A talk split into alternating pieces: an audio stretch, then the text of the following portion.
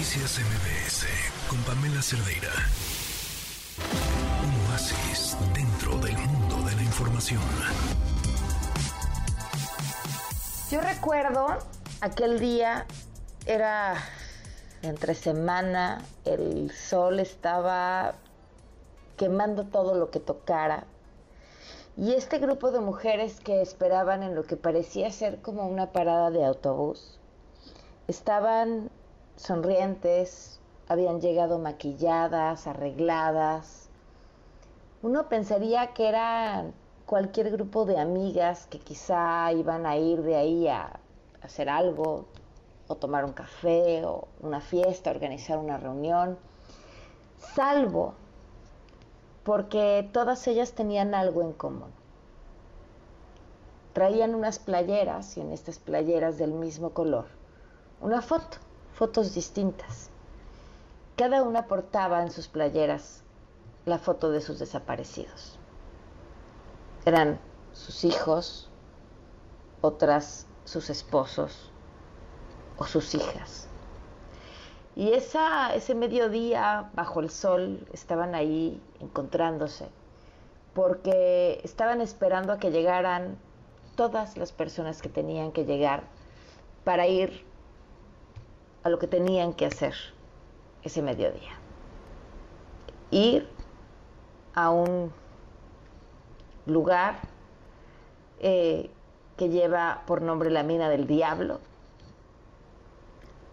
a buscar, rascar, tratar de encontrar un hueso. La forma más clara de explicar la tragedia tan espantosa y cruel que vive este país no importa si nunca has escuchado un podcast o si eres un podcaster profesional. Únete a la comunidad Himalaya. Radio en vivo. Radio en vivo. Contenidos originales y experiencias diseñadas solo para ti. Solo para ti. Himalaya.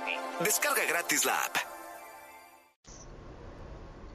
De dolor, de muerte, de impunidad y a la vez explicar la resiliencia y la valentía de esas mujeres que se convirtieron en buscadoras y además en expertas legales y en expertas forenses. Esa historia, con esos elementos, solo se cuenta y se explica a través de las madres buscadoras. Y el libro del que les vamos a platicar recopila varios de estos testimonios nos acompaña en la línea Tania del Río. ¿Cómo estás, Tania? Muy buenas tardes. Hola, tal? Muy buenas tardes. Gracias por el espacio. No, hombre, gracias a ti por acompañarnos. Las rastreadoras, mujeres a hueso, en el infierno de un país que siembra cuerpos. ¿Cómo, Tania, eh, plasmar todos estos testimonios con tanto dolor y con tanta resiliencia y después salir, salir airosa? Pues es que em, yo sentí que no podía voltear para otro lado. Sentí que como observadora social tenía que hacer algo y lo que estaba a mi alcance era hacer un registro para hacer visible eh, eso que viven ellas día a día. Y, por ejemplo, te leo un poquito del texto de una de las que encabeza las historias de este libro llamado Las Rastreadoras mujeres sabueso en el infierno de un país que siembra cuerpos. A ella le desaparecen un hijo y el capítulo este se llama Nos dicen locas. Sí, estamos locas, pero de rabia, de dolor, de impotencia. Las autoridades no hacen nada por hallar a nuestros tesoros. Nos encontramos con gente insensible que ve nuestro dolor como algo merecido, como con justificar que si se los llevaron es porque andaban mal. Y esa etiqueta te sigue a donde vayas. Eres juzgada, criticada, como una gran estigma que llevas en la espalda. No saben que uno no puede ni comer, ni dormir, ni salir, ni vivir, ni morir. Está uno suspendido. Qué palabras en realidad hay un cúmulo de violencias cuando se desaparece a una persona. la Corte Interamericana ha calificado como de particular gravedad, porque son múltiples violencias que involucran la alteración de el derecho a la vida, el derecho a la libertad, el derecho a la integridad personal, el derecho al reconocimiento de la personalidad. Cuando se desaparece a alguien, se quiere no solamente eh, borrar su existencia, sino todo rastro. Y precisamente eh, es por eso que se quedan estas familias destruidas, suspendidas en el tiempo, de una manera en la que se continúan múltiples violencias. ¿Hasta cuándo? Bueno, pues hasta que el paradero de la víctima se encuentre o sus restos mortales, si es que se encuentran.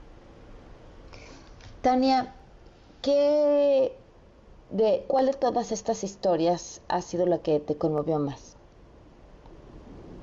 Discúlpame, es que como no te entendí muy bien.